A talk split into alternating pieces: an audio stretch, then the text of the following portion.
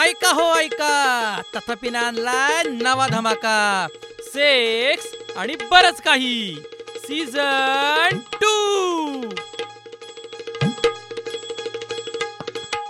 हाय मी निहार. हाय मी गौरी. आणि तुम्ही ऐकत आहात सेक्स आणि बरंच काही. सीझन टू गौरी मागच्या वेळी तुम्हाला सांगितलं होतंस की जरा विचार करून ठेव म्हणून. केला मी विचार. पण ते काय मला समजलं नाही मला ते काय झेपलं नाही समोर. की लग्नानंतरचा बलात्कार किंवा लग्नाअंतर्गत बलात्कार वगैरे म्हणजे मग लग्न कशाला करतात मला? वाटतं निहार तुझ्या प्रश्नांची उत्तरं आता तरी मी देऊ शकत नाही त्यामुळे आता आज आपल्यासोबत अर्चनाताई आलेल्या आहेत तर मला असं वाटतं आपण अर्चनाताईंशी विवाहांतर्गत बलात्कार मरायटल रेप ह्याच्याविषयी जाणून घेऊयात. नक्कीच महत्त्वाचा विषय. आणि मला तुमच्या दोघांचंही खूप कौतुक करायचं आहे की तुम्ही हा नाजूक विषय चर्चेला घेताय हं, आणि हा आपल्या मित्रांपर्यंत पोहोचला पाहिजे विषय खरं. हं, हं. एक तर मला सांगू देत की लग्नाअंतर्गत लैंगिक छळ होतो एखाद्या स्त्रीचा हं. तेव्हा ती कौटुंबिक हिंसाविरोधी कायद्याअंतर्गत तक्रार दाखल करू शकते कौटुंबिक हिंसेविरोधी स्त्रियांचे संरक्षण कायदा दोन हजार पाच या कायद्यामध्ये स्त्रियांवर होणाऱ्या कौटुंबिक छळाचे महत्त्वाचे काही प्रकार सांगितलेले आहेत. आणि कायद्याच्या इतिहासात पहिल्यांदाच शारीरिक छळ आर्थिक छळ याच्या बरोबरीनं लैंगिक छळाचा पण अंतर्भाव कौटुंबिक छळाच्या व्याख्येमध्ये के केलेला आहे हं, हं, त्यामुळे जर एखाद्या स्त्रीला. पतीकडून लैंगिक छळ होत असेल हं, किंवा विवाहासारख्या नात्यातल्या पुरुषाकडून लैंगिक छळ होत असेल. तर ती या कायद्याअंतर्गत संरक्षण अधिकाऱ्याला भेटून मदत घेऊ शकते हं, किंवा थेट न्यायालयामध्ये आपली तक्रार दाखल करू शकते. अर्ज करू शकते थोडक्यात. त्यामुळे कुटुंबांतर्गत विवाहाच्या नात्यातून किंवा विवाहासारख्या नात्यातून एवढंच नाही तर कौटुंबिक हिंसा विरोधी कायद्यामध्ये प्रतिवादी किंवा रिस्पॉन्डंट कोण आहे तर फक्त पती नाही. तर लग्न न झालेल्या माहेरी असलेल्या स्त्री संदर्भात किंवा विवाहित स्त्री संदर्भात सुद्धा माहेरचे पुरुष नातेवाईक. यांच्याकडूनही जर तिला छळ झाला तरी सुद्धा ती या कायद्याच्या अंतर्गत तक्रार करू शकते त्यामुळे कुटुंबात लग्नानंतर आणि लग्नाआधी सुद्धा हं. कुटुंबाच्या नातेसंबंधामध्ये असलेल्या पुरुषांकडून जर एखाद्या स्त्रीला लैंगिक छळ झाला तर. तिला कायद्याची मदत मिळू शकते. अच्छा अर्चना अं, हे समजू शकतं की कुटुंबातल्या इतर व्यक्तीनं किंवा बाहेरच्या व्यक्तीनं बलात्कार केल्यावर ती तो गुन्हा आहे हे समजू शकतं पण नवरा आणि बलात्कार हे समजून घ्यायचं असेल तर आपल्याला पहिल्यांदा तर विवाह संस्थेबद्दल कुटुंब संस्थेबद्दल. बोलावं लागेल. कारण विवाहांतर्गत स्त्री आणि पुरुषाचं पती पत्नीचं जे नातं आहे हं, त्याच्यावर प्रभाव हा पितृसत्तेचा आहे? पितृसत्ता आपण कशाला म्हणतो हं, तर जिथे पुरुषाला प्राधान्य दिले पुरुष. प्रधानता. पित्याची सत्ता. मग पित्यासमान नवऱ्याची सत्ता? आणि सत्ता कशा कशावर तर बाईच्या श्रमावर सत्ता आहेच. हं, हम्म. बाईच्या संपत्तीवर सत्ता आहेच. बाईच्या शरीरावरही सत्ता आहे. हं. विवाह संस्था आपण म्हणतो. विवाहात कन्यादान करतात. हं. कन्यादान केलं की लहानाची मोठी केलेली मुलगी दान करून टाकली. आता तिचं काय करायचं? तुम्ही करा. हं. मग कुणाच्या हातात सत्ता आली तिची? नवऱ्याच्या. नवऱ्याच्या हातात. हं, बरोबर. हं, मग नवऱ्याच्या हातात सत्ता आली म्हणजे काय? आपल्याला ती दिसत नाही असं चाबूक घेऊन नवरा उभा आहे आणि असं कर. ती इनविजिबल असते. बरोबर. पण जोपर्यंत ती सत्ता मान्य करून स्त्री त्या कुटुंबामध्ये स्वतःला ऍडजस्ट करते तोपर्यंत सगळं अलबेल असतं. हम्म. ज्या क्षणी स्त्री ती सत्ता चॅलेंज करते त्या क्षणी तिला हिंसा सहन करायला लागते. त्या क्षणी तिला त्याचे काही ना काही फळं भोगावी लागतात. आणि ही जी हायरार्की आहे नवरा आणि बायकोच्या नात्यामधली तीच त्यांच्या लैंगिक संबंधामध्ये सुद्धा दिसते.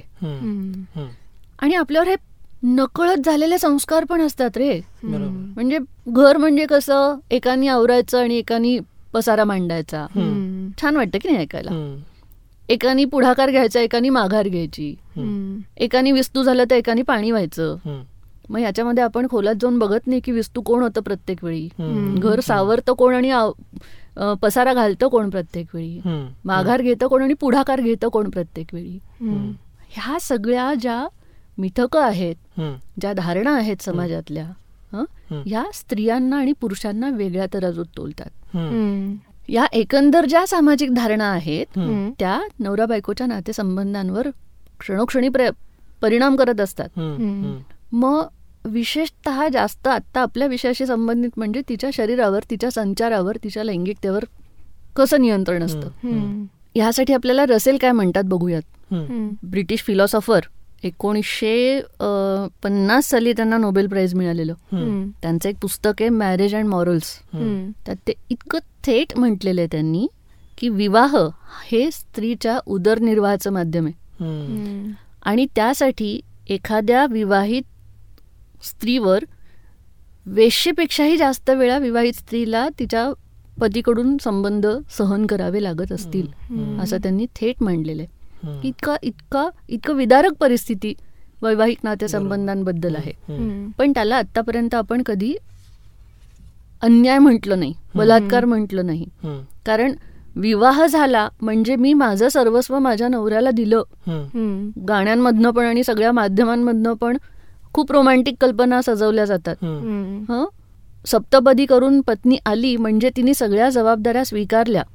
मग त्या जबाबदाऱ्या म्हणजे कुठल्या? हे अजूनही आपल्याला ऐकायला मिळतात ना की स्त्री ही क्षणाची पत्नी असते आणि अनंत काळाची माता. असते त्याच्यामुळे स्त्रीला लैंगिकता ही लैंगिक स्वातंत्र्य नाही हे. वेळोवेळी आपल्या स्त्रियांवर ठसवलं जातं आणि जी व्यक्ती जी स्त्री लैंगिक स्वातंत्र्य घेते तिला वाईट नजरेनं समाज बघतो. त्याच्यामुळे स्त्रिया सुद्धा स्वतःला चांगली स्त्री या संकल्पनेमध्ये बसवण्याचा सतत प्रयत्न करत राहतात. आणि म्हणून वैवाहिक नातेसंबंधांमध्ये लैंगिक छळ झाला तरी स्त्रिया सहसा बोलत हम्म, विवाहामध्ये आता बलात्कार होऊ शकतो का असा जो तुला प्रश्न पडला निहार? तर आता ही जी हायरार्की बघितली त्याच्यामध्ये स्त्री स्वतःला नकळत दुय्यमत्व घेते. संसार टिकवायचा आहे म्हणून. परिस्थितीच्या सोयीसाठी प्रसंगी स्त्री माघार घेते.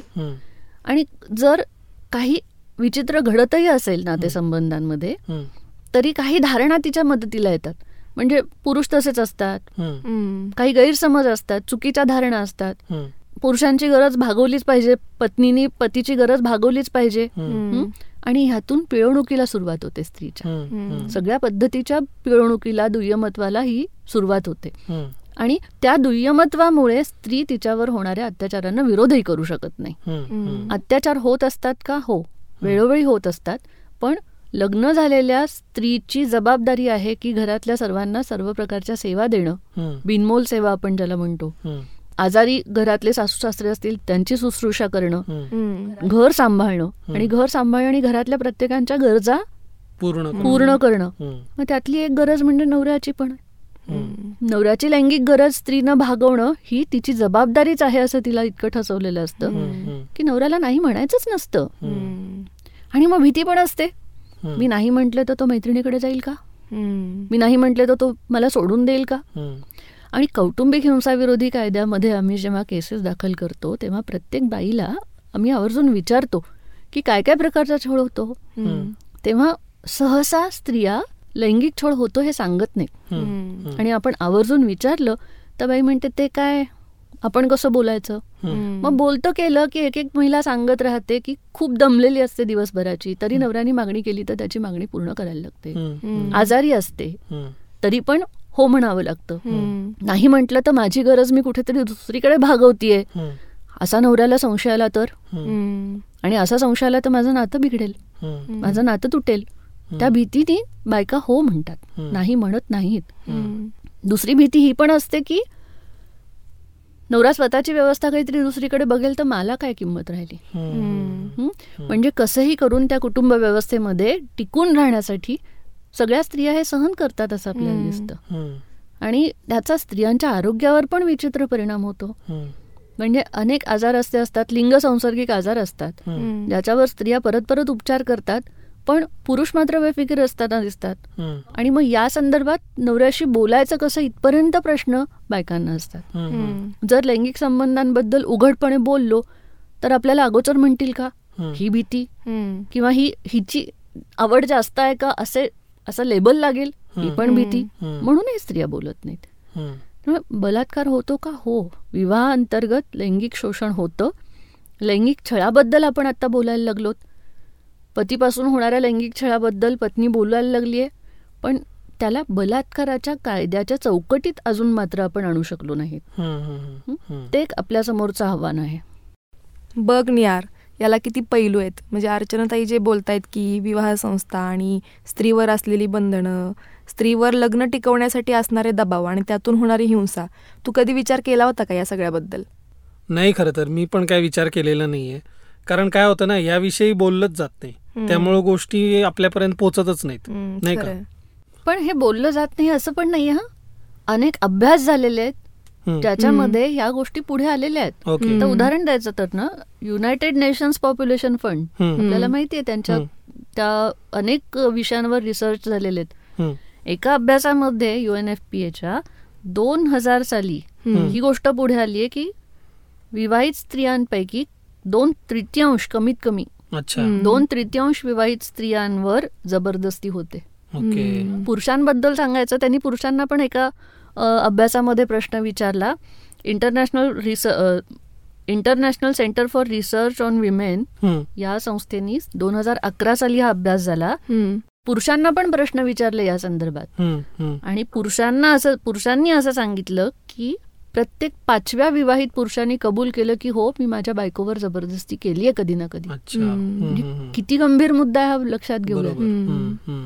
पीडित स्त्रिया बोलत नाहीत पण ह्याच्यावर अभ्यास झालेले आहेत आणि ते आपण शोधले. पाहिजेत ते अभ्यासले पाहिजे हे अर्चनाताई मला हा प्रश्न विचारायचा आहे की तुम्ही आता जे काही सांगितलं म्हणजे आता जो तुम्ही सांगितली ती आपल्या देशाबद्दलची माहिती सांगितली पण याविषयी बाकीच्या देशांमध्ये काय परिस्थिती आहे आपण लक्षात घेऊयात की स्त्रियांची परिस्थिती बहुतांश देशांमध्ये कमी अधिक फरकानी सारखीच आहे. हं काहीच देशांमधल्या स्त्रिया ह्या खूप पुढे गेलेल्या आहेत. पण जेव्हा प्रश्न इंटिमेट रिलेशनशिपबद्दल येतो. तेव्हा सगळीकडे स्त्रियांवर अत्याचार होताना दिसत आहेत. आता विवाहांतर्गत बलात्काराबद्दल बोलायचं झालं तर अनेक देशांनी विवाहांतर्गत बलात्काराला मान्य. केले गुन्हा आहे असं? आणि त्यांच्या लोकल कायद्यामध्ये बलात्काराच्या गुन्ह्याला गुन्हा म्हणून शिक्षेची तरतूद पण केली आहे आपण असं गृहित धरलं की समजा एकशे नव्वद एकशे पंच्याण्णव देश असतील एकंदर. जगभरामध्ये. तर एकशे अठ्ठेचाळीस देशांनी मान्य केलंय की विवाहांतर्गत बलात्कार हा गुन्हा आहे.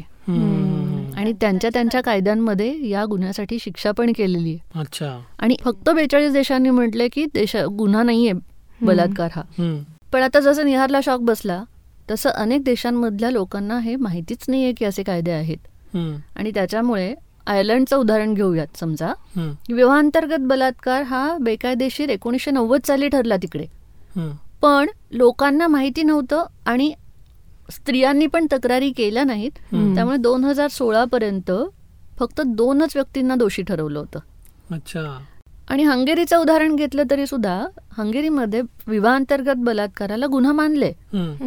पण अभ्यास असं सांगतो की हंगेरीतल्या बासष्ट टक्के लोकांना हा गुन्हा आहे हे माहितीच नव्हतं. त्यामुळे कायद्याबद्दल लोकांना माहिती होणं हे खूप गरजेचं आहे. गरजेचं आहे. त्यामुळे हे लक्षात घेऊयात की बलात्कार विवाहांतर्गत बलात्कार हे प्रश्न इतके नाजूक आहेत ना.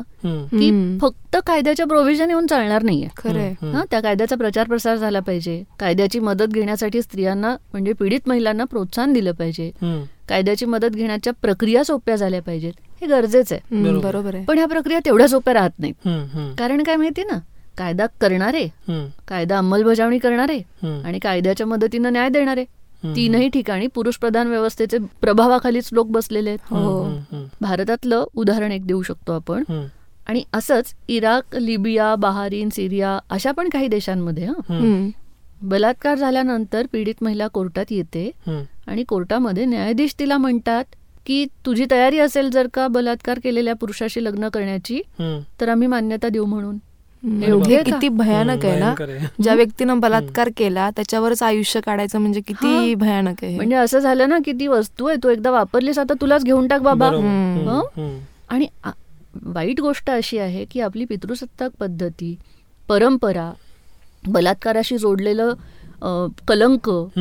बट्टा लागला तिचं शील भ्रष्ट झालं. ह्या संकल्पनाचा पगडा एवढा आहे की आई वडील सुद्धा मान्य करतात. हं, की आता ठीक आहे हिच्याशी परत लग्न कोण करेल.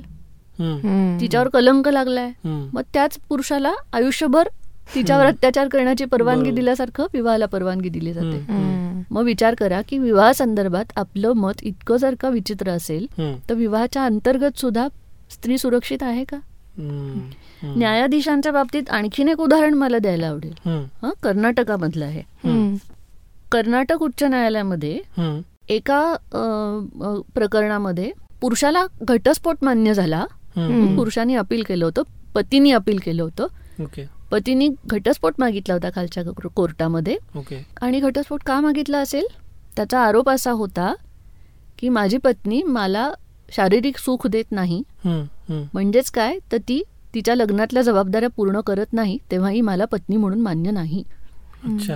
आणि ह्या केसमध्ये त्यात अपिलात गेल्यानंतर हायकोर्टाने ही केस मान्य करताना स्पष्ट असं म्हटलं की नवऱ्याच्या त्या गरजा जर का बाई पूर्ण करत नसेल याचा अर्थ ती तिच्या बायको म्हणून असलेल्या कर्तव्यात कसूर करते हो. हे हिंदू विवाह कायद्याचं उल्लंघन आहे. म्हणून नवऱ्याला घटस्फोट मंजूर झाला पाहिजे. बर म्हणजे. आपली मानसिकता किती विचित्र आहे अशा बाईला जी नवऱ्याच्या मागणीला मान्यता देत नाही तिला व्यक्ती म्हणून मान्यताच नाही. आणि कायदा यंत्रणेमध्ये यासाठी अजून बदल व्हावे लागतील. कायदा. यंत्रणेमध्ये आणि कायद्यांमध्ये सुद्धा विवाहांतर्गत बलात्काराबद्दल बोलायचं असेल तर बदल व्हायला लागतील. व्हावे लागतील. आणि कायदे करणारे नेते सुद्धा असे आहेत की जे या विषयाकडे संवेदनशीलपणे बघत नाही आहेत. आणि कायदे करणारे हे नेतृत्वामध्ये असणारे लोक सुद्धा. स्त्रियांच्या हक्कांकडे किती असंवेदनशीलपणे बघतात. त्यांच्या दृष्टीने परंपरा हं? स्त्रीचं शील स्त्रीचं पारंपरिक चौकटीमध्ये ती बसली पाहिजे बसली. पाहिजे. हे महत्वाचं आणि त्यामुळे स्त्रियांच्या हक्कांसंदर्भात थोडं वेगळं काही आपण बोलायला लागलो की आपले नेते लगेच म्हणतात हे परदेशी खूळ आहे. आपल्या संस्कृतीच्या विरोधात आहे वगैरे. हा. अचानक संस्कृती आठवायला लागते. तिथे स्त्रियांचे हक्क नाही महत्त्वाचे राहत संस्कृती महत्वाची बनायला लागते. मनेका गांधींचं वाक्य आठवत आहे का? हम्म, विवाहांतर्गत बलात्कार त्यांच्या म्हणण्यानुसार परदेशातनं आलेली संकल्पना आहे. हम्म, ती परदेशात मान्य होऊ शकते. बरोबर आहे असं आहे? आता यावर काय बोलायचं? मनेका गांधी त्या सुद्धा महिला बालविकास मंत्री. कठीण आहे.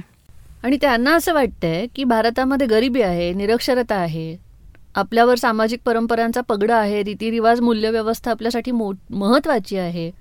आणि आप म्हणून आपल्या दृष्टीनं विवाह हा संस्कार आहे आणि त्यामुळे ही संकल्पना आपल्याला मान्य नाही असं त्यांचं मत आहे. फारच हास्यास्पद आहे. बरोबर आहे. हां? पण आपल्याला प्रयत्न मात्र करावे लागतील. हं? कारण विवाह आणि कुटुंब व्यवस्था याचा जो पगडा याच्यामध्ये परंपरांचा जो पगडा आहे तो. पगडा जोपर्यंत असेल तोपर्यंत हम्म. विवाहांतर्गत बलात्काराबद्दल आपल्याला ठामपणे बोलता येणार नाही. आणि विवाहामध्ये होणारे लैंगिक अत्याचार हे फक्त लैंगिक शोषण लैंगिक अत्याचार एवढ्याच सीमित पद्धतीनं नाही बघितले पाहिजे. हम्म, तर त्याला बलात्कार आहे हे पण मान्य केलं झालं पाहिजे आपल्या समाजाला. हम्म, अवघड आहे पण नक्की करायला पाहिजेत प्रयत्न. हम्म. आणि ते अपरिहार्य आहे. जितकी आपली या प्रश्नाबद्दलची समज जितकी वाढेल तितके आपल्याला पुढे उपाय करणं आणखीन सोपं जाईल. बरोबर. आता एक उदाहरण देते. भारतीय वंशाच्या ज्युरी. ज्या यू एन हाय कमिशनमध्ये होत्या हम्म, नवी पिल्ले. ओके. त्यांनी स्त्रियांचे मानवी हक्क त्यांच्या स्त्रियांच्या प्रजनन आणि लैंगिक भूमिकांशी किती जोडलेले आहेत याचं स्पष्ट मांडणी केली त्यांच्या म्हणण्यानुसार जोपर्यंत स्त्रियांना लैंगिक संबंध कोणाबरोबर ठेवायचे? केव्हा ठेवायचे? संबंध कोण कशा पद्धतीनं हवेत. मूल हवंय की नको? कोणापासून मूल हवंय? केव्हा हवंय? हे निर्णय घेण्याचं स्वातंत्र्य मिळत नाही. तोपर्यंत खऱ्या अर्थानं स्त्रियांचा माणूस म्हणून जगण्याचा हक्क स्त्रियांना मिळाला नाही असं आपण म्हणायला पाहिजे. इतकी स्पष्ट मांडणी त्यांची. बरोबर. कायद्यामध्ये बदल होतीलच किंवा ते व्हायलाच पाहिजेत. पण ते होत असताना त्याचबरोबर कुटुंबामध्ये स्त्रीच्या अधिकारांविषयी बोललं गेलं पाहिजे किंवा स्त्रीच्या अधिकारांचा विचार व्हायला पाहिजे.